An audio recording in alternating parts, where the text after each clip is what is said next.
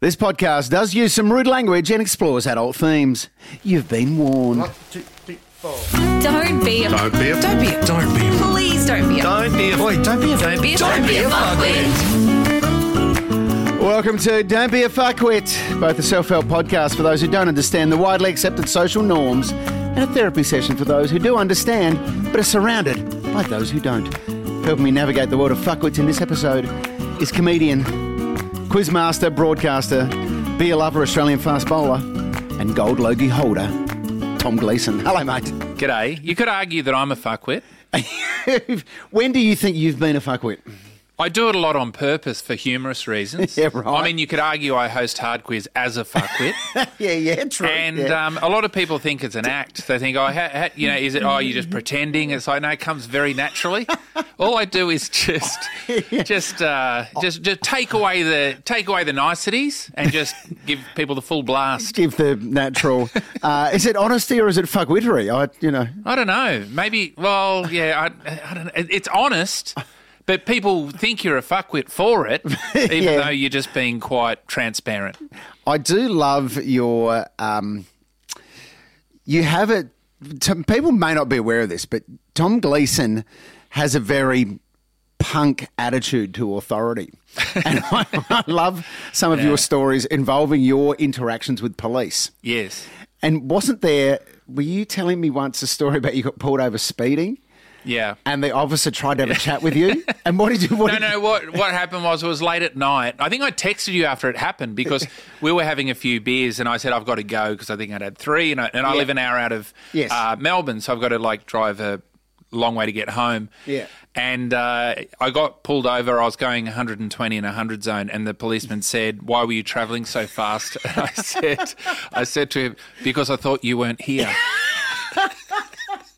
Because I always see those little moments Yes. as opportunities. Like when you realise, oh, they're just a person with a uniform on, and I'm a person, and they're going to find me anyway. Might as well get value for money. Yes, we'll have a bit of fun. Yeah. At which point, he would have caught up with his fellow officers Yeah. and said, You should have seen this fuckwit I pulled over tonight. Yeah, it was a good laugh, and uh, but I find him the same as I would have anyway. Were any lessons learned? Don't know. Don't know, who knows? That happened to me too. Once I was on the street, I jaywalked. In this Yeah. is in Brisbane, and, and the, a policeman chased me and wanted to find me.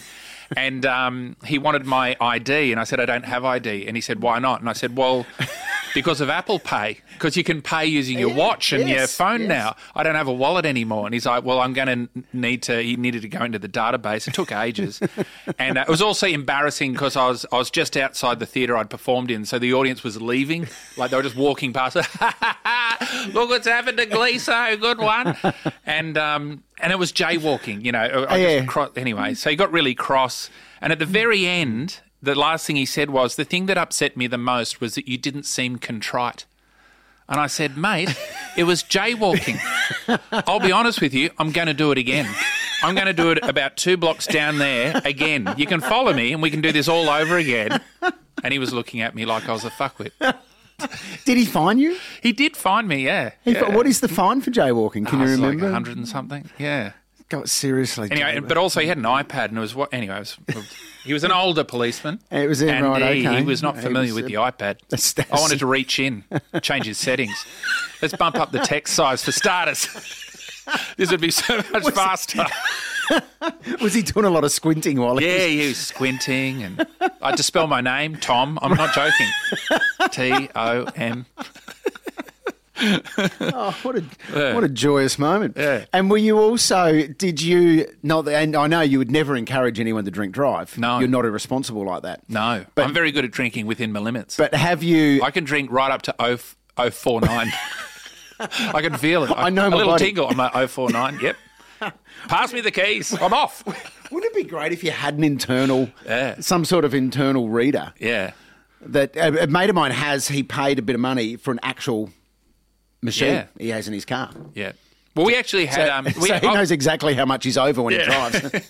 well, we had. Um, I was just away uh, camping with some friends. We ended up going to a winery and having lunch, which uh, probably undoes the camping part of it. But anyway, so we did some fine dining on the side. Yeah. And um, yeah, a friend brought a breathalyzer, and we thought it would be really fun uh, drinking game if, like, essentially, if you're under the limit, you have to have a drink. and you keep passing the machine around until none of you can drive.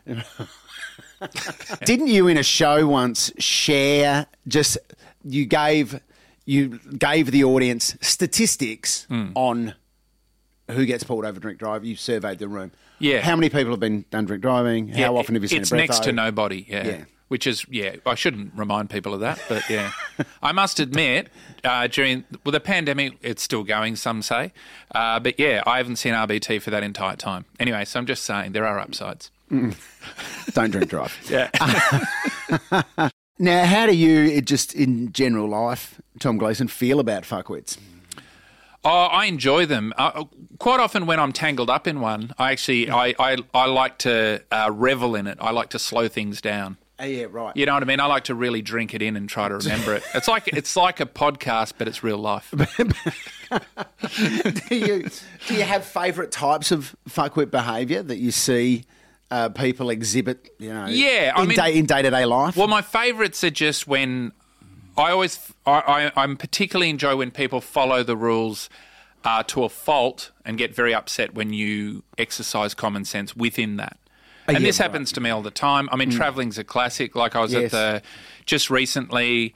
I was at Gold Coast Security going through there at the airport, and um, there was a young hothead who was uh, working the security desk, and uh, I put my bag. Again, every every airport's got a different rule. It's a bit tricky. I- cap on, cap off. oh yes, Melbourne and Adelaide. Here's your glasses. You can hold on to your glasses, buddy. Like it's, you know, and then you walk through, uh, belt on, no worries. Otherwise, take your belt off, you fucking idiot. Like it's it's all just slightly different. iPad in or out. I don't know why, because isn't it? It's it's it's a national body that looks. I don't get why it's different. It's all a bit Adelaide different. ha- cap on, Melbourne vigilant about cap off. That's right. Yeah. Vigilant. I've even tried to take my cap off and hold it by my side so Yeah. they can't see it. And then like put it on. And they're like, I go through. They make me go back and Oh. put the. Yeah. Well, I well Gold Coast's quirk is I went to put my bag straight on the conveyor belt into the the X-ray machine. No, it has to go in a tub.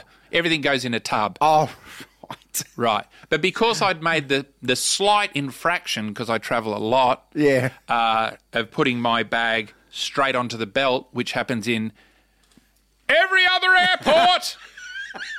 the guy said, put it in the tub. And because I'd made that one mistake, Yeah. he presumed I had no idea about airline travel.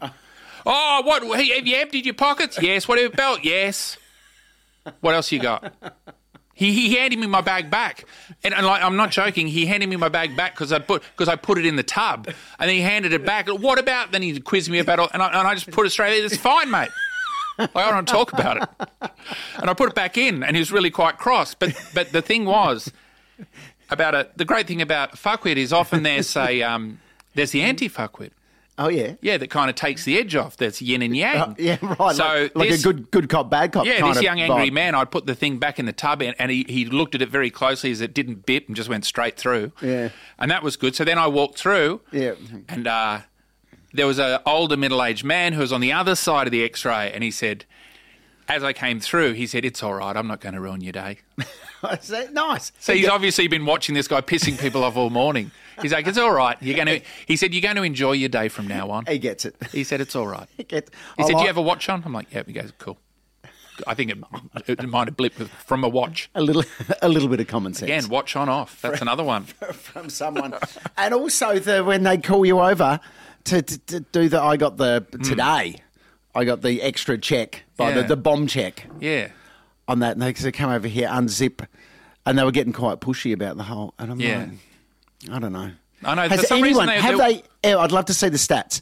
Yeah. Have they ever discovered bomb residue in a bag at an Australian airport? All right. Well, this is Ever. a this is a bit like the breath testing thing again. Like Yeah. I'm saying, you just don't see them anymore. Is um, you know, drive safely, but I'm just saying it's up to you. but with um, once I was at a firing range, and it was I was with you actually. I- Yes, we I- were at the at the special forces at the Mate, I remember this. I specifically remember this. Yeah, Yes. so we were at a firing range. Yeah.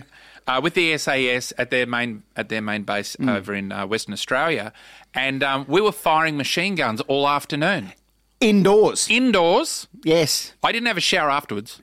I went I- straight to the airport, pulled over for the explosives check. Nothing. Nothing. I must have been covered in residue. Same. Same. So all I'm saying is, Yeah. if you've ever been a bit nervous because you've been firing automatic weapons all afternoon, and you think, should I change my clothes and have a shower? Don't. Go straight. In fact, if you have a homemade bomb in your bag and you're nervous they'll find it, they probably will, but you won't set off that other machine. It'll be fine. We have a lot of uh, uh, automatic weapons users listen to this podcast, so that's good. good advice It was them. a whole afternoon. We it was, a lot of rounds, wasn't it? And I reckon there were a few little explosions going off There in that place too. as well. We would have been covered. Yeah. Absolutely covered. Yeah. And I specifically remembered enjoying that experiment and Yeah, waiting I was looking forward to it too. yeah. and ch- and waiting for the people to go through Yeah. so then I could go, right, I want to get next, checked. Go. Yeah, yeah. Yeah. And I got checked. Yeah, and do all of me under my arm, the whole bit, up my nose. Oh, clothes bag. Full wipe. I Down was going the- to drop in my each pocket. Get in there. Yeah. Get behind my knees. Empty, emptied out my bag up my nose. Nothing. Clean as a whistle. Off you go. Couldn't believe it. Yeah. Um, I've spoken to a couple of army people who have had even whose bags have had even more direct contact with dodgy materials, and they've said they've been checked and nothing's gone off. Oh right, so that machine's not plugged in, is it? It's like at the footy. I don't know how recently you've been to the MCG, but they scan you with a metal detector Yeah. as you walk in. I swear those things aren't even turned on. Yeah. And it's just such a cursory. It's like Yeah. they don't want to check you. No. It's to make people feel good. It's, it's to make you feel safe. Yeah. Yeah. Um, here's a couple of fuckwits I've bumped into uh, this week. How do you feel about people who crack their knuckles? Well, this one's tricky because I crack my knuckles. Oh, do you? Yeah. But do you? Do you not know? See, you don't know though. I don't know. I see. I didn't know you That's cracked funny. your knuckles. I'm not. I don't think I'm discreet about it. I, in fact, I think it's such a habit that I probably do it in all the wrong places. Really? Yeah.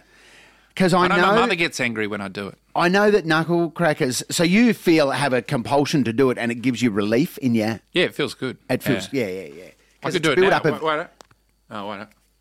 Oh There yeah, right. Because I was I was in a queue at my at a botlo the other day. Yeah. A few people in the queue, and there was a guy just cracking his knuckles all the time. Oh. and I felt like it was a bit passive aggressive. All right. I Yeah. felt like he's saying, "Move on," yeah. or I'm going to go the biff on very threatening. Yeah. It does. It does feel a bit I don't really do it as a precursor to violence. More just like I've stepped away from the computer. Does anyone do? Does anyone do it as a precursor to violence, or is that just my imagination? Well, in the movies they do. Yeah, that's true. That's true. Yeah. Uh, how do you feel about people who say this is a, just a, this is a weird little pet hate of mine? You, if you talk about a book, and people go, "Oh yeah, great book. I read that in one sitting." At which point I think, I don't care how long it took you to read the book. Yeah, it's a bit like you're being boastful about your reading speed. Yes. I agree. Yeah. Yeah. And also, I just doubt it as well. Because even, I mean, audiobooks sort of give the show away a little bit. I think like uh, a fairly standard novel, what are they? They're like eight hours? I think when, I- when, they oh, when yeah. you listen. Yes. So that means uh, you're reading it out loud. I guess you can read a bit faster when you're reading in your head. But even so, like five hours, what, cool. you didn't get one sitting. You didn't go to the toilet once. really? I don't believe you. You sat there You finished- sat down. You had breakfast, brushed your teeth, had a shower, sat down at 9 a.m., and then just did not get up until 4. No, when you didn't. When you finish the book. Yeah, sure. That is absolute bullshit. Yeah. And, so, and how much are you taking in if you're reading it that quickly? Yeah. Yeah, I read it all in one sitting. Yeah, it's just like saying I ate the, the chocolate all in one go. Did you enjoy it? No. No. Did you have regrets? Yes. Yes. I'm a slow reader as well. Yeah. My wife mocks me when we're on holidays. Yeah. Where she'll be, if I'm reading something good, she might be reading over my shoulder, and she'll be like, "Are you still on that page?" I'm the same. Yeah. so I'm slow. I'm taking it in. I take. I don't know about you, but often I'll read a page and a half, and then I'll, my mind will start to wander, and then I have to remember where I was at. I'm forever rereading, Yeah, going back, Yeah. because I've drifted off. yeah. But that's the book's fault, not yours. I'm going to go with that. I've got a 2022 attention span. Yeah. Um, on radio uh, this week, we interviewed a flat earther. Have you ever come across a flat, Oh, flat earther? I did once see this is years ago. For some, it was probably 2019. I think Bill Shorten was something like he was calling someone the Flat Earth Brigade or something like Oh, that, and right, he yeah. used the hashtag Flat Earther. Yeah. And so I thought. That's funny he's used that hashtag in this particular political tweet. So then I clicked on the hashtag, but it went through to all these legitimate oh. flat earthers. Oh, mate. It didn't. It was no more political debate. It was all about how flat the Earth was, and there was, and it wasn't people being ironic or funny. They just thought it was. Yeah. They and this well, we spoke to this guy, American guy. He and he d- does talks around America. That's how he makes his living, hmm. d- convincing people that the Earth is flat. right. And we interviewed him, and he seems genuinely convinced.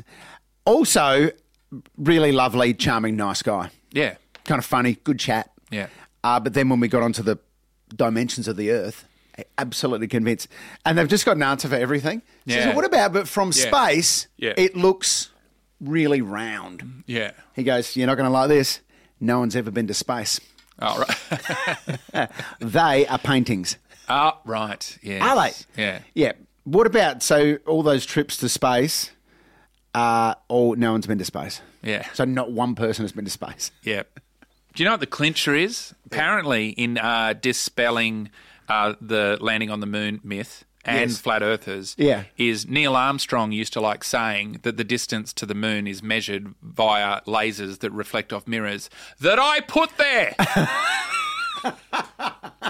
so there are mirrors up on the that he's actually Oh, right, put there. he put them there. Yeah. So apparently the laser, how long it takes to go there and bounce back. Oh, yeah, right. Yeah. Or, ref- or I say mirrors, they could be reflectors or something. Yeah. What a great line. Yeah. That I put there.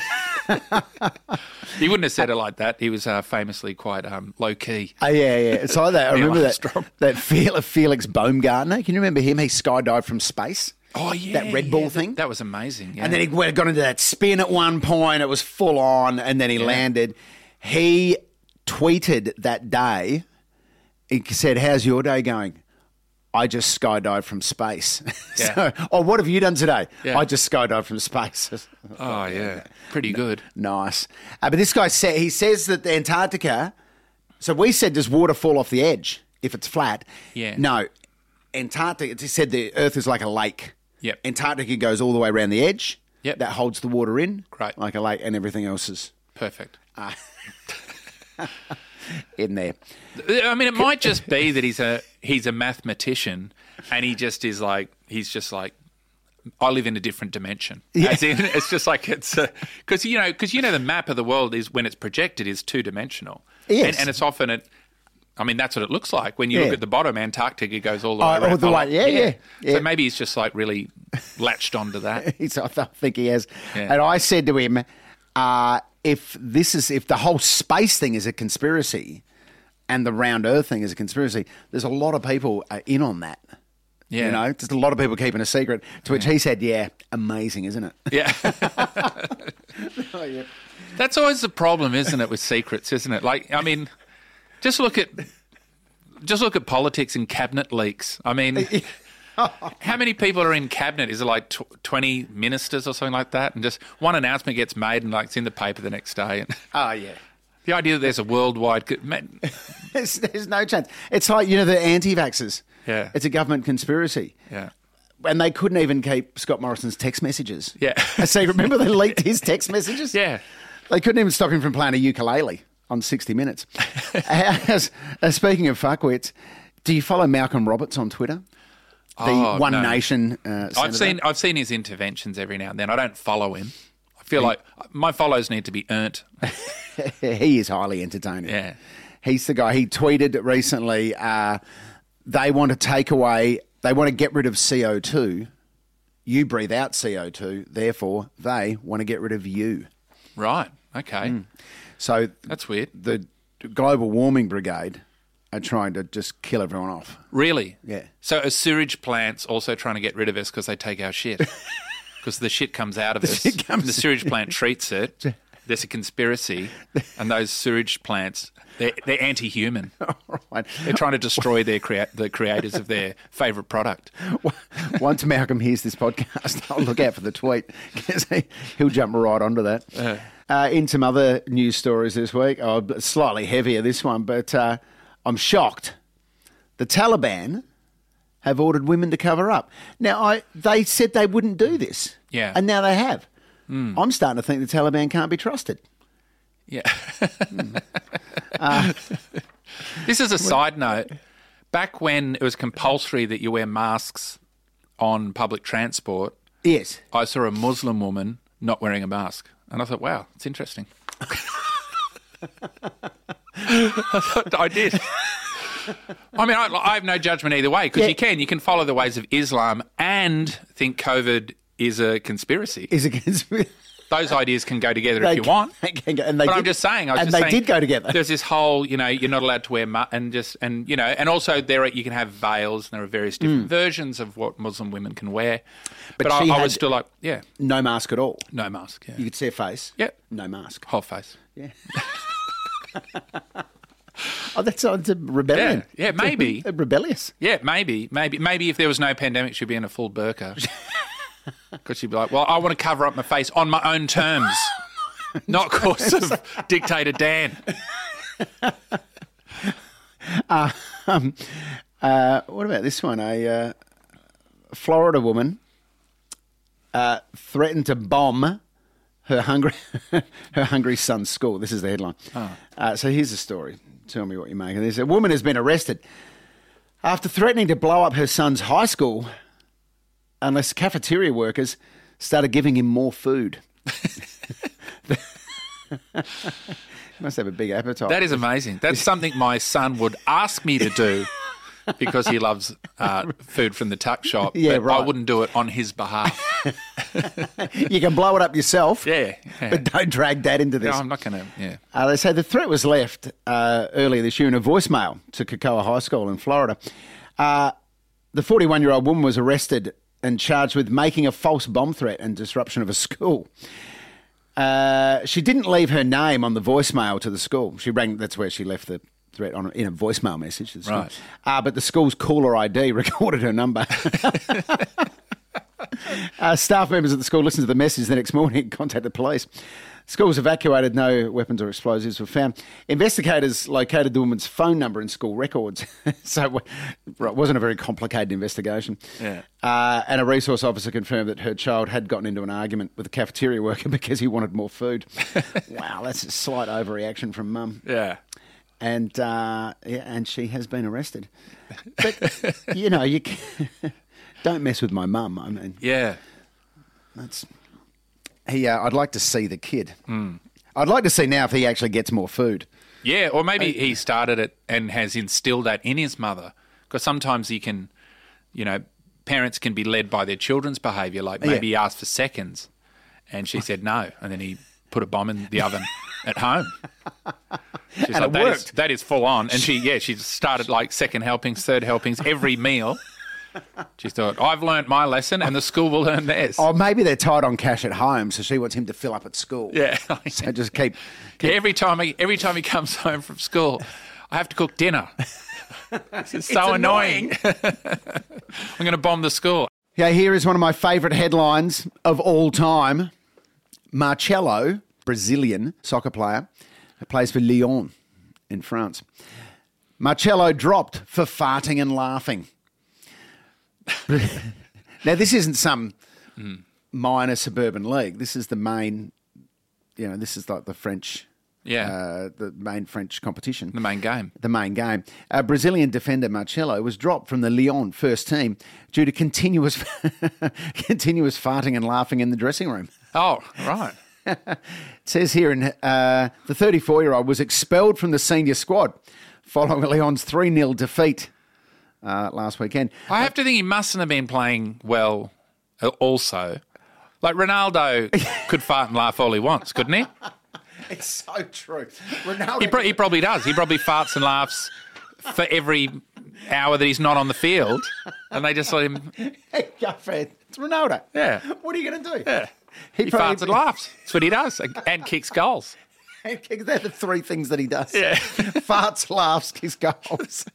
This guy mustn't have been doing well as well. I'm thinking. And sadly, he gave them an excuse to drop him. Yeah. Uh, Marcelo was caught laughing uh, during Captain Leo Dubois' speech to rally the troops following the 3 0 loss. Ah.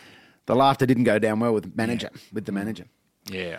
Uh, however, Marcelo was also disciplined by the club for repeatedly farting among his teammates in the dressing room and laughing in the presence of the club director and the club manager. Oh, dear. I like this guy. He laughs at authority. I know.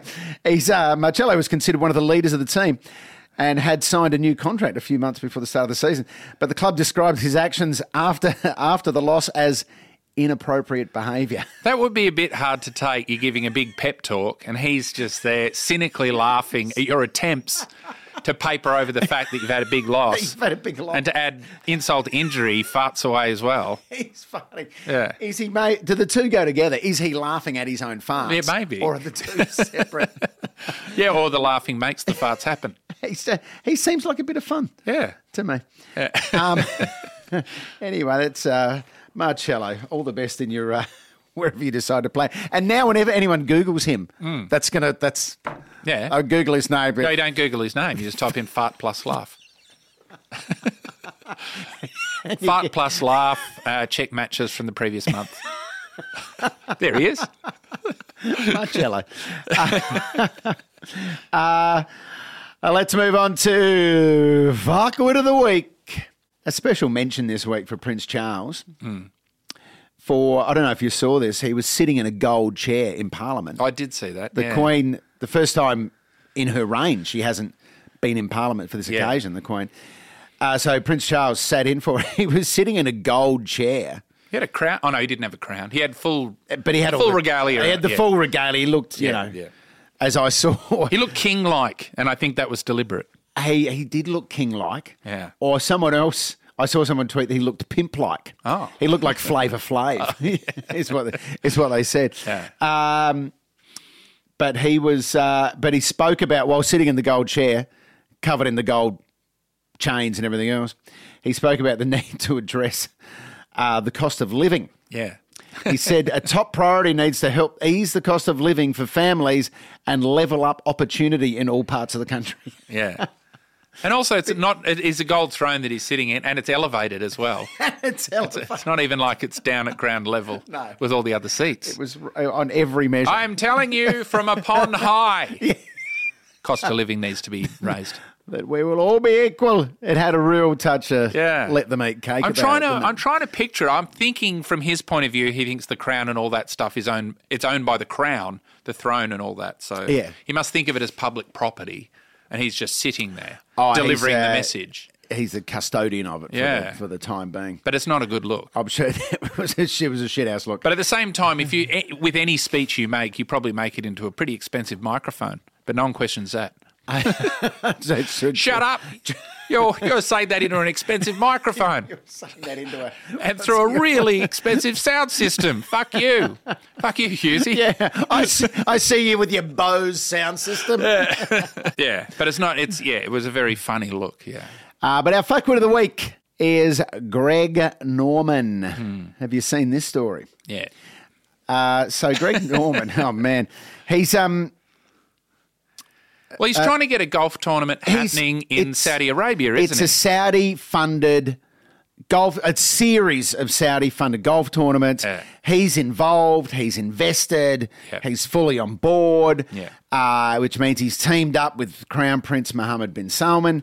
And then he was at an event promoting this new series of golf tournaments that he's invested in that they've spent hundreds of millions. Yeah, and it's a lot of money, but Saudi Arabia, the human rights record is not ideal. And he was questioned about it at an event uh, promoting these golf tournaments. And also, just to be clear, this is this is a regime that got a journalist and chopped him into pieces. and this is what they asked him about. Mm. And he said, "This is," and I'm quoting directly here. Greg Norman, when asked about Khashoggi, and there's no, I don't think there's any doubt about what happened there. Yeah. he said, "Look, we've all made mistakes, Yeah, and you just want to learn by those mistakes and how you can correct them going forward." yeah. You know, I mean, I, guess you just think, well, next time, just let's make sure the knives are blunt. Don't sharpen our knives. Just in case we're tempted to chop a journalist into pieces. Into pieces. We'll only have butter knives and we'll just like slightly rub their skin. this is we.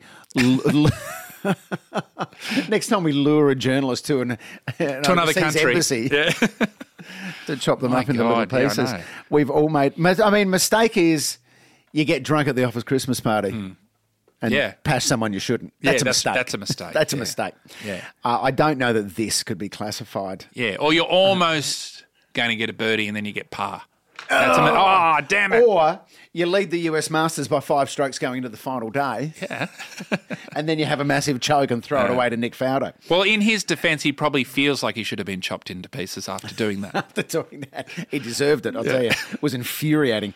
I remember when, um, uh, speaking of people not quite choosing their words correctly, when the bushfires and ScoMo was doing the rounds and he was not being well received anywhere he went. Hmm. And there was a moment where ScoMo walked up to a CFA guy who was sitting in a chair hmm.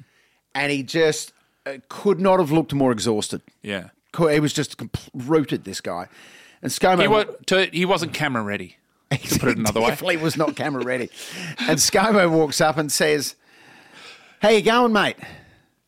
And, you know, ScoMo always says mate in a weird way. Yeah. Like it doesn't come naturally to him. Yeah. How you going, mate? Hmm. And the bloke says, Well, to be honest, terrible. I've worked 36 hours straight. I'm exhausted. I'm starving. I'm thirsty. Um, and I'm not even sure if my own house is burnt down. I hmm. actually think it might have been, but I, I'm actually right now, I'm not sure hmm. if my own house is burnt down. And then ScoMo goes, pats him on the shoulder and says, All right, I'll leave you to it then. and walked off. I, I don't know if that's the right response in there. Yeah. All right, I'll leave you to it then is something you say, like if you're in a bedroom, there's three of you in a bedroom, and the other two start passion on. All right, I'll leave you to it then. Yeah. Not when a bloke's just laid his life out in front of you. I wonder how that guy's going to vote.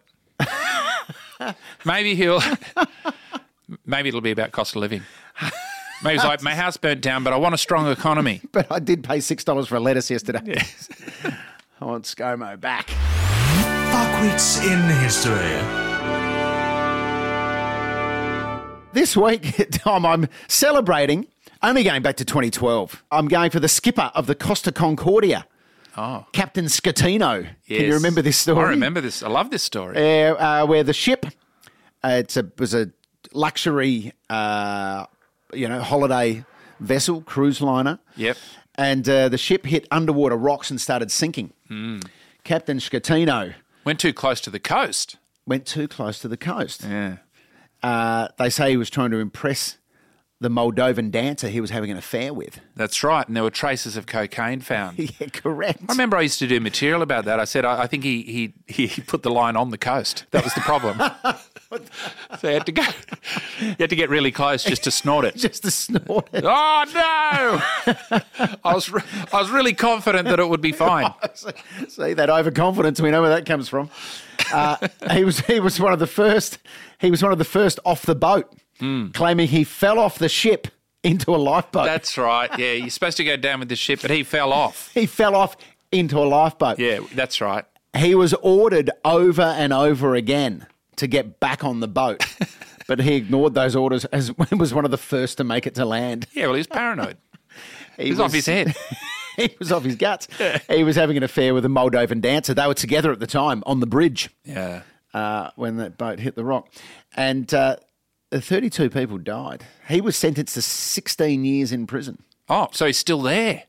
Yeah, he went to prison about five years ago Oh, he's going to be out soon. to start his 16 year sentence. I wonder what ship he's going to start with. It might- He'll be happy because he was in prison during the pandemic when all the cruisers had to park.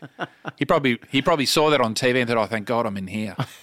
Thank God for that. I'm in an Italian prison. COVID can't get in here. I imagine that would have been fine in there. That would be fine. Would have been all good. Uh, I don't know what's happened to the Costa Concordia. Is it still there? I imagine it is. hard to move those things. Oh, I think they eventually did get it They- back. they yeah, got it back. yeah, because it was on its side there for Yeah. ages, looking like uh, the Poseidon Adventure. Just- and then, um, yeah, that's. I remember around that time, I was doing cruises, performing on cruise ships around Australia. Yeah. And they were often said that you weren't allowed to make jokes about the Costa Concordia. Right. And you never guess what I did? Made the jokes anyway. This is another. Speaking, let's let's. In fact, when they said don't do jokes about it, I was like, oh, I forgot that I've got some jokes on that. I'll do it. I did the thing about the line on the coast. They loved it. They loved it. You know what happened? Nothing. Nothing. I don't know why they said I couldn't do it. As a nice bookend, Yeah. uh, let's talk about again your uh, sort of punk attitude to authority. What happened on the cruise ship with security when they didn't they cut you off from drinking? Oh yeah, yeah, that's right. They oh well, there are a few. Oh, there's so many incidents that happen on the cruises. But I, I tell you one thing that happened that was a bit odd was um, I uh, was in a lift because they got lifts inside the ship because Yes. there's several stories Yeah. high, and the lift got stuck, and I opened up the little uh, thing and got the phone and said, "Oh, we're in the lift." Um, and we're stuck, and um, could you come and get us? And then I hung up, and then I remembered how long all the other service had taken, like getting a drink, food, how long it took me to find my bags. I thought we're going to be in here forever, so I Bruce Willis my way out. I opened And up the got- trapdoor and I went up through the shaft. Did ya? I climbed three stories. Yeah, no shit. Yeah, and then I came out like an emergency exit and just into a hallway, and everyone's like, "Where'd you come from?" And I'm like, "That tiny door." Don't go through that. Door. And I thought that was the weirdest thing ever. And so then I went. was there a ladder? yeah, there was a ladder on the inside of the lift shaft. Right. I must admit, I presumed it wasn't going to start again while I was in the lift shaft. But anyway, I That would have got out. you a. Well, rude- that well- would have given you a rude shock. Yeah. so then I went and got my phone because I want to take a photo of like where I'd climbed like back down the hole, Yeah, what I'd climbed yeah. out of. By then, when I came back, it was like nothing had ever happened. The door was shut. Everyone was like, "Oh, and, but I just climbed out." Like, "No, you didn't. no, you didn't." No, you didn't." Right. Were there other people in the lift? Yeah, I don't. I think I left them in there. So they watched you climb. Yeah. Tom Gleeson. I'm out of here. What a great story for those people, Yeah. especially after you won the gold Logie. Oh. people to say, "Hey, I've met Tom Gleeson. Yeah. Really? Yeah. Where'd you meet him? He We left were- us for dead. we were in a lift, and he climbed out the roof of the lift. And It's gone. What the fuck? I just got out of there. I just thought it was, more, but it wasn't because I sensed danger. I just thought this is going to take a really long time. And I can't. Went straight back to the bar. yeah. Stairs from then on, by the way. I, I oh, bet. stairs. I bet. Oh, I'd go eight flights at some point. I'm like, it's, it's worth it. It's, it's worth it.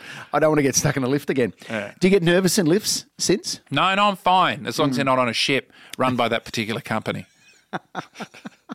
it's more a reflection on their professionalism in general than um, than, than lifts. I trust most lifts. It's time for a deep dive into fuckwits.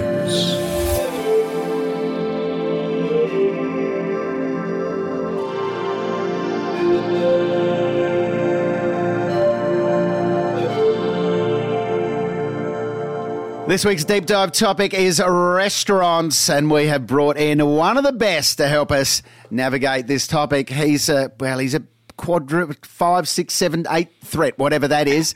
He's a TV star. He's an author. He's a chef, a restaurateur, a just all round legend. And uh, I raced with him in the Celebrity Grand Prix as well. He knows his way around a car too, I can report. Uh, and Maha is perhaps his best known restaurant. And of course, Spice Journey on SBS, great TV show. Shane Delia, g'day, mate. Again, mate, that's a great intro. You, you forgot Diamond fucking Shag in there as well. I'm a really good root, so. Right, a diamond shag. Oh, very good. See, I didn't realise it went to diamond. Well Yeah, done. That's very when you get to my when you get to my level, it does. Oh, right. Yeah, right. Okay. Good stuff. Uh, now, I believe, uh, Shane Delia, you may have bumped into a fuckwit as early as this morning. Yeah, uh, yeah. Actually, it was it was quite it was it, took me back a little bit. I, I'm doing a charity event to help one of my mates who's got a daughter who's got a terminal illness, right? And uh, you know we're all getting getting behind her and trying to raise some funds and put out a post saying you know get behind it and here's what we're doing. And this fuckwit thought it would be a great opportunity to use that post and that forum to have a whinge about our weekend you know um, surcharge that we charge to make sure we can pay our staff properly. I'm like. Good on, good on you, dickhead. I'm like, seriously. Yeah. Anyway. What is, seriously, what is wrong with people? How often do you get people complaining about weekend surcharges? Uh, all the time, and and and I, I get it. Like you know, we're always always trying to keep you know costs down, and I, I totally understand. And they say, well, why are you charging us more on the weekend? I'm like, have you, have you flown over you know interstate or gotten an Uber or had a tradie come out? It's not just hospitality that's doing it. But um, these are also the same people who jump up and down about staff not getting paid properly. So Yeah. like, you know, fucking hell, you want to, we, we want to do the right thing. You know, get behind us. Well, what I recommend you say to these people is say, I was trying to price you out. I didn't want you here. Great. Yeah. yeah, and, and the extra ten bucks on the end of the bill is probably going to fucking do it, you idiot. So Yeah. Yeah. Hey, how do you go? How do you go with tipping these days, Shane? Because without cash, ti tipping is evolving into a slightly trickier process. Yeah, it's a it's it's a hard one. I mean, um, it's really hard. So people tip, they tip on card, and then basically what we do is we sort of, you know, gather all the cash that may have come through, which isn't much anymore, and that's what we give to our staff. Um, and then obviously, the- you know, they- dodge the ATO and they don't pay them. But um, but it's becoming it's becoming harder and harder and harder. I think generally what's going to happen is that that we're going to have to start paying staff tips on the books, which will fucking they'll lose their absolute mind over. Um, but it's you know it's it's getting tough. It is really getting tough. No one's got cash anymore. No cash here. No. And what about who are the? Uh, give us a profile of your best tippers in your experience over the years, and your worst tippers. Mate, Wogs are the best tippers. Right. Wog, Wog, the, Wog- the, the Wog tradie's the best tipper, especially if, especially if they have a good time.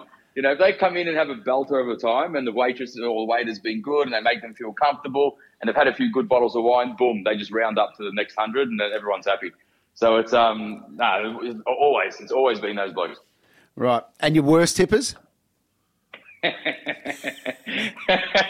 Comedian. He's gonna he's gonna describe people that look like us, Tom Gleeson. I think so. Is it white people? The, wor- no, no, look, the, the worst tippers are probably the people who uh, it, it, it, wo- it, no, they they actually do tip. So like, it's it's it's, the, it's probably my view or the guy who watches SBS and have travelled a little bit around the world and are in their sort of mid to late sixties, um, don't have a lot of expendable income, and they'll leave an extra five or ten bucks. Um, if they've got it, but they don't really have it. So um, the waiters could have cracked the shits a little bit. I, I imagine non-drinkers too. If people, if they don't drink, they're probably less likely to tip. Is that fair? Are there people that don't drink? Oh, yeah. yeah, yeah, yeah. We don't. We, to be honest, we don't see a lot of non-drinkers, which is really nice. Yeah. Hey, what about how? I mean, you've been a chef for a very long time. How annoying is the uh, dietary requirements? Because it's a whole different world now to 20 years ago, isn't it? Yeah, mate, and it's a it's a hard one because as a business owner, um, all are welcome. We want all the dietary requirements, and, and to be honest, Maha's been renowned for catering for dietary requirements. It's kind of it's what we do. When when we first kicked off the the business, I reckon about three to five percent of our customers had a dietary requirement or were vegetarian. Um, now that's like fifteen percent of our market. Um, it's a lot, and fifteen percent of our market are, are vegan or vegetarian, and then uh, I, I would easily say thirty percent of our customers have a dietary requirement of some sort. The one, and, we're, and, and it's really hard, especially at Maha, where it's a set menu, so you're getting up to like 20 different dishes to go and adjust every single fucking dish to try to make sure it's okay and still keep the same level of cuisine. It's a tough one. The Yeah. one where we push back on, we're saying dietary requirement or allergy, like if you're intolerant to something, but hey, I'm not fucking Jenny Craig. Like if you're coming in and you- you're on a low carb diet and you can't eat sugar, that's not my problem. you know, like, like, like fucking so go home. Like that, like honestly, that's not my problem. And you get you get you get some chock walk in and go, hey brother, I'm on a big carb, I'm on a full carb diet and I want lots of beef. And like, yeah, okay, great. Don't want anything green. I'm like, fucking give me a break, mate. Or you get the other one, or you, or you get the other one coming and saying, I can't eat anything with the letter Q in it. I'm like, oh fuck no. my my issue is I'm, I'm quite happy with vegetarian and vegan, and Yeah. and I get it. I don't like pescatarian because pescatarian is just a fussy omnivore, really. So pescatarian is they will eat fish. They'll eat Ve- seafood. They're a vegetarian who eats So- seafood. they're they're a veget. They're a they're a, no. They're an omnivore who won't eat some meats. Yeah. That's my point. Oh, yeah, right. Yes. And and and completely in no, just like you know, I, they don't give a shit about fish for some reason, you know. Like, but I know, but I don't. I'm like, if you just don't eat animals, I'm happy with that. Yeah. Or eat all of them. Yeah, exactly. Don't pick and Oh, oh, yeah. choose. That's true. That's true. Hundred percent. And we get or we get the, or we get the muppet that comes in and says that they're gluten free. That's fine. My head chef is like celiac. Like he, go, he he's like full on gluten free. Yeah. But they'll they'll break our balls the whole way through the journey, And then when it comes to dessert, they're more than happy to have the donuts. Yeah. All right, yeah. They're like, Okay. Oh, we'll make it. We'll make an exception there. I'm like, oh yeah, thanks, mate. Yeah. Yeah. Appreciate that. Yeah. Or it's upsetting when someone goes to a lot of trouble to say that they're gluten intolerant, perhaps. And so you go to all that trouble. And then later in the evening, as you're casually chatting about this and that, they mention just, just casually that they haven't actually been diagnosed. They've just noticed that they feel better when they don't eat gluten. You're like, hang on. yeah, exactly. I thought we were going to have to pull out an EpiPen if you had something wrong. And really, you just didn't quite like having that. Yeah, or, the, or, or, or, or their naturopath told them that they shouldn't eat gluten. Oh, Oh, Yeah. that would piss you off if they said my naturopath said I can. Yeah. Yeah, it's, it's, uh, and, we, and we get like people come in and say, I can't eat any fructose, I can't eat any soy, I can't eat any of this and this and this and this and this. And we're like, oh, okay. Uh, what happens? Do you like spontaneously just combust or? Yeah. What, oh, no, no, my, my naturopath have said that I'm not sleeping well, so I should probably avoid these things. I'm like, oh, fuck's sake. Mate, I took my wife on one of our very first ever dates to Maha. And the waiter came over and said, Any dietaries? And my wife said, I can't do onion or garlic. And oh. I looked at the waiter. Yeah, this is in this is in in Maha, right? Wow. I look at the waiter, and he's just frozen. There's a Yeah. little bead of sweat rolls down the side of his face. Yeah. And he says, "Just wait there," and he disappears because there wasn't there wasn't one thing on the menu she could have. Yeah. Eh, they- You know, because you use a lot of onion and garlic. Anyway, he came back, and the chef had handwritten uh, just a few options that weren't on the menu that she Wow. can have. So my point is, the service was outstanding, but she was probably quite annoying for the staff there. Yeah. Oh, mate, no onion, no garlic's the easiest dietary we get. Believe me, I'll, Yeah. I'll, I'll take a, I'll take a screenshot and send you some really interesting ones. But to, but I mean, look, it's the world we live in now, and, and, and most people have an intolerance of some sort. Um, but kind of look, I mean, I'm a chef and I love food, but I know if I drink too much milk, I'm squirting squirting poo out in the dunny all night. Um, but I but but I still have milk in my coffee and I still have an ice cream. I just have to know. I, I just Yeah, because you stick on at it. I'm You're gonna pay for committed. Yeah, yeah, Yes. I'm in it. I'm in it. So anyway. Uh, all right, let's get a few other rules from you. Uh, after you after you hand over your order to the waiter, how long have you got to change that order? Is it too late immediately? Have you got 30 seconds, five minutes, 10 minutes? Uh, uh, if you're if you've had entrees and want to change your main course, you're dreaming. Right. Like so, so I reckon I reckon if, if you put your order in and food's coming out, it's too late. Right. You know, it dep- oh, but it depends where you're at. If you're in a Chinese restaurant and they're, and they're going to like you know your local Chinese restaurant, they probably wouldn't haven't ha- they probably haven't started cooking the beef and getting the fish out and all that kind of stuff. They're Yeah. pulling it out and cooking it to order. But if you're in a, in a restaurant where you, if you're ordering a steak and you're halfway through you're on check it, you know what? I probably wouldn't mind a piece of fish. You, you, no chance. They've already started cooking that. Yeah. Yep. Uh, what about changes to the menu where people start, uh, you know, just r- rearranging items as they appear in the menu? what do you, what do you, oh, how that, Oh, like so someone says, "Oh, you've got the. Uh, can I have the? Uh, so let's say the steak comes with a with a sauce and with some vegetables, and they start going. Ah, all right. I want to change it up. So I want, I want a, I want a capricciosa, but I want anchovies on Yeah, it and yeah. pineapple on it. All right. Um, uh, look, it, it, it, it can be it can be a bit of a pain in the butt, but most often than not. I mean, Hmm. at the end of the day, I think re- I think restaurateurs need to be there to sort out their customers and, and make sure they get what they want. You Yeah, know, if if- you're if being they- a bit if- diplomatic there. I think you should be saying you have a knife and fork. You can rearrange it using that.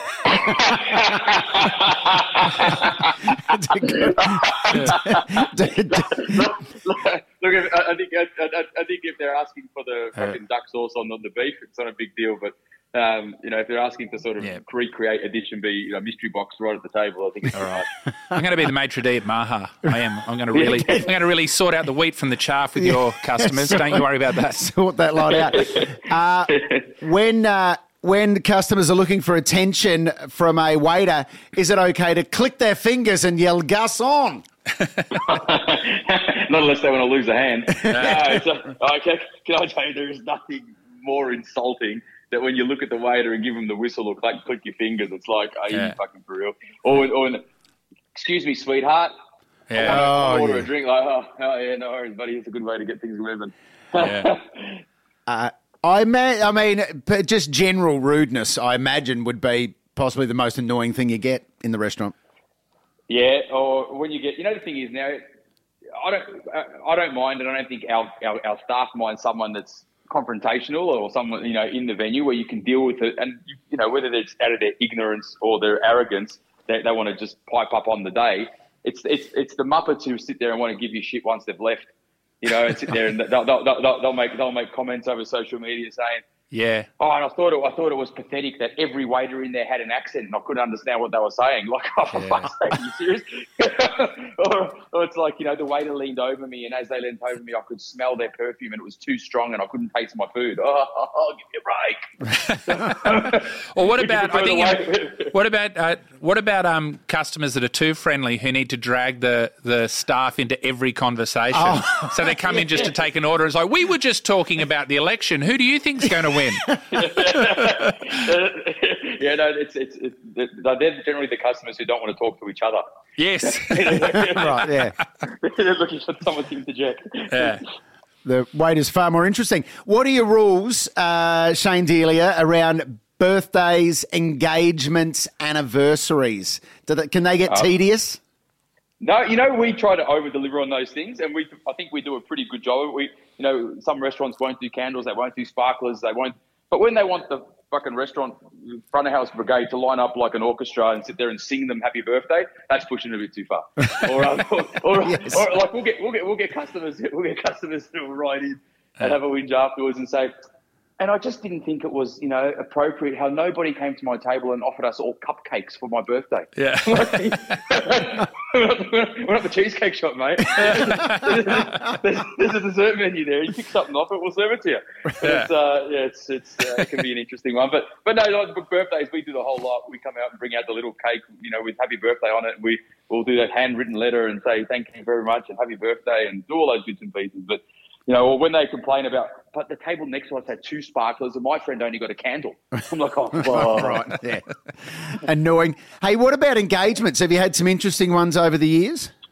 Yeah, we've had a couple. We- We've had we've had we've had a couple that have actually hasn't gone the way that they'd hope and said no. That's always really awkward. Um, Right. We've had we, we've had we've had the the proposals where it's actually ended up in a full blown like argument and everybody's screaming down the house and one person walks out. And, um, but yeah, you know, you always get a few interesting ones. There's, um, you know, you don't want to kiss and tell, but we've we've. we we had a proposal once, and then um, upstairs in, at the top of Maha, there's like this little cage area where there's a disabled access and everything. And the, the disabled access um, cage door was kind of slightly open, and these place, these people wanted to celebrate pretty quickly. I reckon, Oh, no. as, as I walked outside and I've seen the fucking door jarred open, I looked inside and Jesus Christ, I couldn't wait till they got home. Yeah. When, when we said get a room, we meant a room at your own house, not upstairs here. That was uh, funny. Well, what about what about public display? I mean, that's a sort of a private public display of affection. What about pr- public displays of affection at the table in a restaurant? A couple who are having a full-on pash at their table. Yeah, yeah, and it's and it's and it's really interesting because generally it's it's the bloke that's having an affair with his missus, and you think you want to do that at home in a hotel room, not in the restaurant. Yeah. But uh, but uh, but um, we do get people who decide to rearrange the furniture in the dining room. That's always that's always funny. you know, they sit there, they sit there and go, "Oh, we want to sit, we want to sit beside, side by side." We're like, "Oh, Ah. but it's a, ta- it's a table for two. You sit across each other." Oh well, we'll- we'll just change that. Oh, yeah, Like, right, change- okay. Turn it around, and then all the other tables are backed up next to each other. It just makes it really awkward. But uh, you know, you, a bit of kissing at the table kind of gets everyone talking anyway. It adds to the ambience. it adds to the ambience. Okay, very diplomatic. Uh, what about what are the rules around kids? Uh, given that uh, Tom and I both have, I've got one. Tom's got two young ones. I can't Yeah. count the number of times we've taken the young fella out to a restaurant with an iPad. What are the uh, what are your general rules around kids, iPads, etc.? Kids and iPads, as long as they keep them quiet, no, I've got no got no issue with it. Generally, with kids that come into our restaurants, there's no issue once they're sort of old enough to sit at the table and you know feed themselves, or you know sort of from five and up, not an issue. The big issue you have, and it's not really an issue for me, it's an issue for the rest of the diners, is when a, a new parents will decide they want to go out for dinner with their newborn in a pram and bring that pram into a Oh. fine dining restaurant at Yeah. seven o'clock on a Friday night. First Yeah. of all, jamming up the fucking passageway where nobody can get through. Secondly, having a baby scream the fucking roo house, house down, everyone else. And then they, and the customers end up complaining to us. Excuse me, can you tell that baby to quiet down? I'm like, you fucking go tell that baby to quiet down. Yeah. I, I don't even want that pram here. Don't take prams to a restaurant. No, Don't it's take uh, you need the baby in a capsule. Yes. Capsule's okay. You can put it under the table. Under the table. Just yeah. treat them like you know a bag of shopping, which is all they're worth at that point. And if that baby cries, you are out. You pick up the baby and you leave. That's the rule. That's what I did. If my Yeah. Mm. when I'd have a baby that's like should just like slightly whimper, and I'd be I'd fucking run two blocks from that restaurant. Yeah. Leave you, let, let all the diners enjoy themselves. I couldn't handle the shame. Yeah, I think at lunchtime, I think at lunchtime you can get away with it. I think Yeah. like you know, in a, in a, but in a in a in a dinner situation, mate, leave it. Find a babysitter. Yeah. Leave it with leave it with your, your cousin or your brother, or just don't fucking come. Yeah, and or if you're at lunch and the table next to you, there's ten women and they're all in their forties and they're really they're five chardonnays deep. They're, they're drowning out the noise of your baby. You're fine. Indeed. The Indeed. jet engine would could fire up and it, you still wouldn't hear it. If they've had five Chardonnays each, they're coming over to look at the baby and give you a cuddle while they tell you it's so cute. Uh, now, I, you know, once in Adelaide, I was at a restaurant on Gouger Street in Adelaide. I was there with my girlfriend at the time, and there was only one other table, and they were about sort of two tables away from us, and they had a baby, and they changed the baby's nappy in the restaurant. Oh yeah, that's nice. And Yeah. we, uh, me and my girlfriend got up and walked out. I would do that. We just left Yeah. Yeah, because we could They- smell they- the poo at Yeah. our table. and they they silver serve the shikes on the side plate. Like, oh my god! that is extraordinary. It was not a fun experience. Yeah. Uh, okay. Uh, wh- can I, Shane Delia, if someone else has finished their meal, can I have some of the food that's left on their plate? Even if it's at a plate on another table. Can I say to a waiter, hey, they've, they've finished, right? yeah. Can I just have the last couple of bites of that steak? Maybe in Broady. But, um, well, you know, in a, in a post-COVID environment, probably not. We could probably use that as the way. Yeah. Say, guys, look, you know, COVID restrictions, we, you can't actually go and lick the T-bone of the fucking next table, the table Right. next to you. But um, What if you What if you offer to help uh, clear? So you go, I'll go. I'll take this plate back to the kitchen for you, and you just have a munch on the way. look, we, we, we don't even like people taking stuff away in takeaway containers, let alone scoffing up other Yeah. people's plates in the dining room. But, um, yeah, there's, no, so there's a lot of nerves over the doggy bag. Is that is that about um, food poisoning, or is it about your product not being treated correctly with the respect it You know, deserves? you, you know, the thing is, it's not. It's no way near about our product being treated correct, uh, correctly. It's just that we we live in such a nanny state where we've got so many governing rules, and there's so much exposure to getting sued and at every corner. Ah. You, you, you don't want to give somebody a piece of fish to take home. They leave it out on the kitchen bench all night and eat it for dinner the next day, get food poisoning, and then sue me. So Got it's it. like, you know what? Just no. yeah. Right, okay. It's a, it's a, I hadn't thought about that. That's a good point. Or you could say you can. I'll put it in a box for you, but you have to eat it now in front of me. Got to eat it before you get in your car. Yeah. Uh, now, Shane, can you sell an argument between my wife and I? My wife is a bandit. When we're out at dinner, it's a few people. She loves getting the plates when everyone's finished and stacking them up. Oh, that is so rude. Right. And I say to her, So rude. I say to her, you don't work here at the restaurant. Yeah. And that's someone else's. I, I feel like you're getting in the way. It's. Do you hate that as a general rule? it's it's not it's not about getting in the way. What it shows that a restaurant manager and the waiters is that you're not fucking doing your job. So therefore, I'll stack the plates and get rid of them. Ah, right. It's like you're not moving quick enough, idiot. I've had to Yeah. sit here for the last ten minutes looking at these empty plates. So you know what? I'll just stack them up, and uh, when you get around, move them. Mm. Yeah. A pet hate of mine or it's, is is when you put your cutlery like you're finished, Yes. and I've noticed younger staff, maybe not at Maha, come up and say, "Have you finished?" And it's like, "Read the cutlery, mate." Yeah, The cutlery says I'm finished. Yes. You've revealed But to you- me that you don't know what you're talking about. And I've told my kids you know, that. I'm you're- like, that they don't know what they're talking about. You're you're a dying breed, though, Mr. Gleeson, because a lot Right. of people don't understand cutlery cutlery etiquette.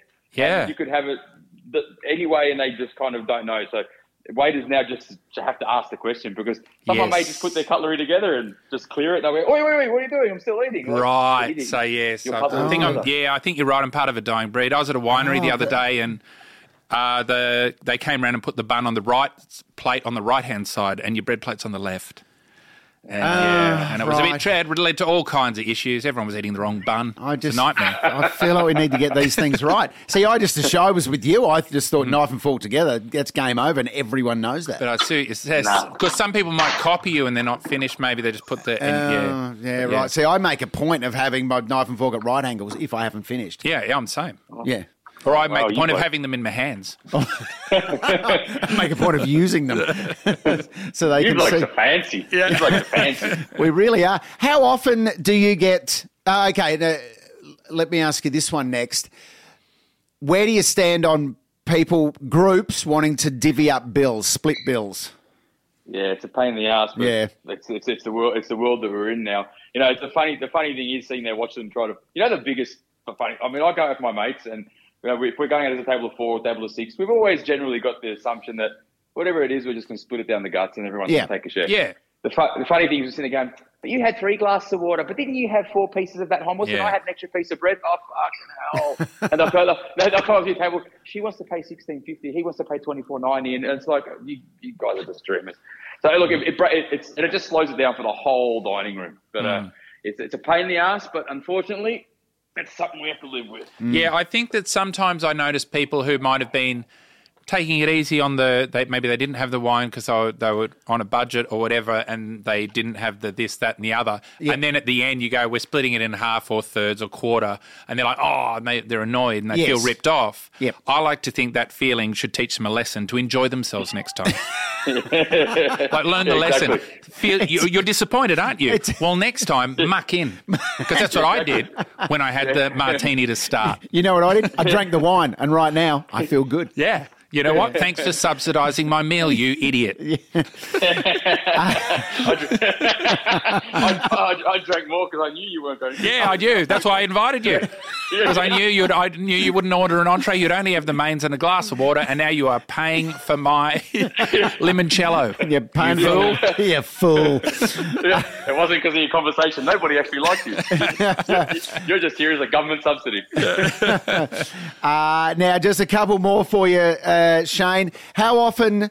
I I imagine it's incredibly annoying, but how often do people complain about prices or dispute the bill? Uh, you know, it's it's it's it's never on this on the night. Um, and the thing is with our bill that you know the thing is with bills is that, that they actually you actually know what you're buying, right? Like you see the price. It's not it's not a fucking at the end of the meal we just only go and you're going to pay four hundred dollars. Like they actually know the steak is X, the drink is Y. It's when, when you get people sit there whinging and saying, "Oh, but the wine was so expensive. Choose a cheaper fucking bottle of wine." like, you, know, you, know, you know exactly. If the wine says it's thirty six fifty, it's thirty six fifty. Like it's not suddenly we put it at forty two because we don't like the color of your fucking hair. Um, like it's you know, so, so, like it's always like and I think the people when when people whinge about price, it's generally because they haven't had a good time. You know, if they've, they've if they've had a great time, price is irrelevant. If there's been something that's wrong, um, then they'll start throwing you know throwing stones at everything, and price is the first one they talk about. But hey, it doesn't it doesn't happen too much, but when it does, it's always a bit of a laugh. Hey, has anyone ever had a sip of their wine and sent it back? Oh yeah. Oh, Oh yeah, and, and it's always a really interesting one, right? Because sometimes you like, you know, we've got there's a you know nearly a million bucks of wine um, that we've got under under cellar, and you know someone will order a 400 500 dollar bottle of wine, and then go, that wine's cork, and you're like, really, really? And that's always that's a, you have to just, like that's a that's a moment where you go, all right, the sommelier comes over, he smells the wine. If it's corked, you go, no problem. We'll try to recoup that money from the bloke we've ordered for. Most often not, we don't get the money back. But um, if the sommelier walks over and does it, he's like, this is how this wine's supposed to taste. And you go back to the guest, have you had this wine before? Yeah, of course I have. Are you sure? Because this is actually the characteristics of what this wine is supposed to taste like. Yeah. Are you just are you disputing my um, you know culinary palate? Yeah. like oh, fuck yeah, actually we are, but uh, yeah, you end up just wearing it. You, just, you know, so look, they go, I want another bottle of the same. Like, well, how about we don't give you another bottle of the same because we're going to be in exactly the same spot because there's nothing actually fucking wrong with that wine. But let's let's let's open something else that you might like. Um, but yeah, it doesn't happen too too often. Most people most people are pretty good, and if there's something wrong with it, um, we probably caught it. We picked it up before we given it to them. Hey, if ever I'm there and someone says a bottle of five hundred dollar wine's corked, I'll I'll have it for two hundred. Yeah. Palm it If it really is, if, if it really is corked, I'll give it to you. Yeah. If not, if not, I'll be taking it home. Bring it over. My my palate's so dead that I could drink a corked wine and not even know. So, You're like, that's some good wine. yeah. And uh, and finally, reviews because people do love leaving reviews online these days. What's uh, what are some of the annoying things or frustrating things that people will say in reviews? Uh, when they whinge about things that are totally out of your control. The table next door was so noisy, I could hear every word that they were saying. Well, Uh, right, you yeah, know, yeah. Should have leant over and said to them, "Hey guys, can you keep it down a bit? I don't actually want to hear about who cheated on who." Or um, Yeah. or um, or you, or we, you know, because we are Middle Eastern restaurants, uh, we know we're not traditional Middle Eastern restaurants. You can go down Sydney Road and get grateful there, for we get it. But when you get the, the traditional Arab coming in and go, it was nothing like my mother cooks, and you know I like the hummus with. this is not Middle Eastern food. I don't don't. And you go, well, okay, I know about it, but well, if you're not actually our target market, and I get it, it's not like mums. Um, but you know, they're, they're always pretty. And I suppose the ones that the ones that say. All I wanted to do was take a photo of my food, and the lighting is so bad I couldn't get a clean shot. Oh, that's such a 2022 review, isn't it? yeah, it's like Um, okay, yeah, fine. Uh, speaking about revi- you know reviewing the thing, as in in your case the food, but also comedy. I read a review once written for Hughesy at the Adelaide Fringe, uh, and the reviewer spent the first paragraph of the review talking about how drunk the group of blokes in front of her were. Yeah. Uh, and how one of them had farted right before the show started. it's like, how's Hughesy responsible Yeah. for what's going on with, with that group of blokes? Oh, he could have done one of his rank vegan farts and it could have just sailed over the audience and, and reached them at the exact same time. Would have cleared the room. smelled like compost. Yeah. exactly. You know it well. Uh, so, uh, Shane, what's your, um, before we say farewell, what are your media commitments at the moment? Where can people catch up with you and see what you're doing? Uh, most weeks on Channel Nine on postcards. It's Sunday five thirty, um, which is always a, a bit of fun. Um, we've got a another Middle East feast sort of about to be, be launched soon, so that'll be on SBS again. Um, but apart from that, you can catch me on my Instagram or come into the restaurant. There you go. Get in there. And if you haven't tasted uh, Shane Oh, Delia's stuff, I highly great. recommend it. Maha is like, yeah, Well, Maha's the about, best. It's about as good as you'll get. yeah. Uh, and uh, Go there, click your fingers. You get service straight away. lick your fingers. They, Hand in your variations. they love a split bill. Oh, split it. Like, make sure it's yeah. Make sure it's like split it in a weird way that no one split it via a prime number. Take all the kids. Yeah, say that we want to split the bill so that the second decimal point uh, the, the, it all lands on a three. Can you do that? do, and guys. they'll Thank cater to whatever diet you happen to be on when you get there. Um, uh, Shane Delia, Hmm. it's been a bloody pleasure, mate, and uh, thanks, thanks for your insights and thanks for having a laugh with us. Uh, it was fun, guys. Thanks a lot, and uh, it's uh, thanks to all the customers who make it interesting for us. It's always it's always fun at the end of the night having a drink and talking about it. Beautiful. he is the Diamond Shag, Shane Delia. Uh, Tom Gleeson, thank you. For Thank joining you. us on Don't Be a Fuckwit. No worries. Uh, hard quiz on the ABC. Eight o'clock on Wednesdays on the ABC. on the ABC. Thank you very much, mate. And uh, if you did enjoy the podcast, please tell a friend, uh, write a review, and uh, give us five stars. Not one, not two, not three, not four, but five stars. Thank you for listening. And remember, don't be a fuckwit. One, two, three, four.